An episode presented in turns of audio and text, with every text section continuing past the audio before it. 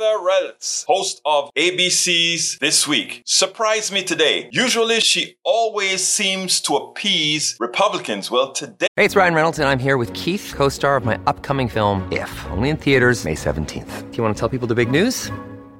All right, I'll do it. Sign up now and you'll get unlimited for fifteen dollars a month and six months of Paramount Plus Essential Plan on us. Mint Mobile dot com slash switch. Upfront payment of forty-five dollars equivalent to fifteen dollars per month. Unlimited over forty gigabytes per month. Face lower speeds. Videos at four eighty p. Active Mint customers by five thirty-one twenty-four get six months of Paramount Plus Essential Plan. Auto renews after six months. Offer ends May thirty-first, twenty twenty-four. Separate Paramount Plus registration required. Terms and conditions apply if rated P G. Okay, she really nailed Greg Abbott. I want you to listen to this and then we'll take it on the other side, because I haven't heard anybody hit the governor of Texas, Greg Abbott, like this before, not even on M S N B C or other supposedly more friendly channels. Check this out and we'll take it on the other side.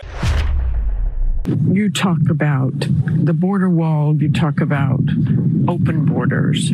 I don't think I've ever heard President Biden say, we have an open border, come on over. But people I have heard say it are you, are former President Trump, or Ron DeSantis. That message reverberates in Mexico and beyond. I don't think I've ever heard President Biden say, we have an open border, come on over. But people I have heard say it are you, are former President Trump, or Ron DeSantis. That message reverberates in Mexico and beyond. So they do get the message that it is an open border, and smugglers use all those kinds of statements. It was it was known from the time that Joe Biden got elected that Joe Biden supported open borders. Uh, it is known uh, by the cartels who have sophisticated information whether or not the Biden administration is going to enforce the immigration laws or not. It's known across the world, but most importantly, known among the cartels. And how do you play into that? What can you do better? Uh, so we have every level of government doing everything we can to prevent people from coming into the country illegally, or repelling them, or arresting them and putting them behind bars. Again, uh, Martha Raddatz, she didn't really, at least from the clip that she played, she didn't push back on what Governor Abbott had to say. But suffice it to say, Governor Abbott doesn't have much to do with enforcing uh, enforcing immigration. That is a federal federal job. So when he says we're going to lock them up and all that kind of stuff, what he means is uh, if he catches somebody, uh, he throws them in jail and then passes them on to ICE or something like that. But that is common procedure uh, anyway for in most of these red states. Anyhow, of course, you know they're not going to do that close to poultry plants and all this kind of stuff, because they want to make you believe that they don't want immigration, but their wealthy benefactors, the corporatocracy, they do want these folks to come out there and work for them. So don't buy the Kool-Aid that somehow these guys are not out there trying to play both sides of the aisle. Make sure we have enough of these undocumented workers to work in these factories for cheap. But at the same time, our outward faces, we hate immigration. We the, these guys are coming over to take over our country. You know, it's two sides of the coin. So don't be fooled. But what Martha Raddatz did there was very important.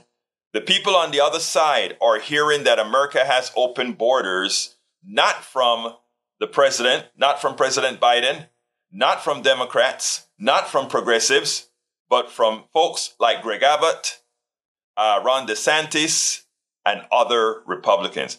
They're the ones who now uh, Martha Raddatz said, let's go ahead and pin on you guys that you are telling folks overseas, come on to the United States.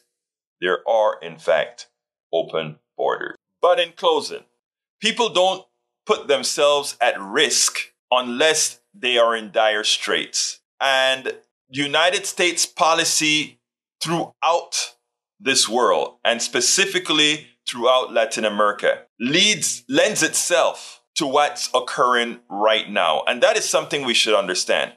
A lot of our policies, whether it's become supporting the wrong, uh, supporting dictatorships, supporting uh, uh, folks who uh, renege on land rights, who renege on land distribution, et cetera. It creates poverty. Even the some of our treaties that we've signed create problems. So many of the reasons these people are coming to America were problems that were pretty much instigated by we, by us. We spend a lot of time deconstructing the news, trying to trying to parse it into a form that everybody can understand. We try to find those little nitpicks where uh, it goes, it flies above the fray, et cetera.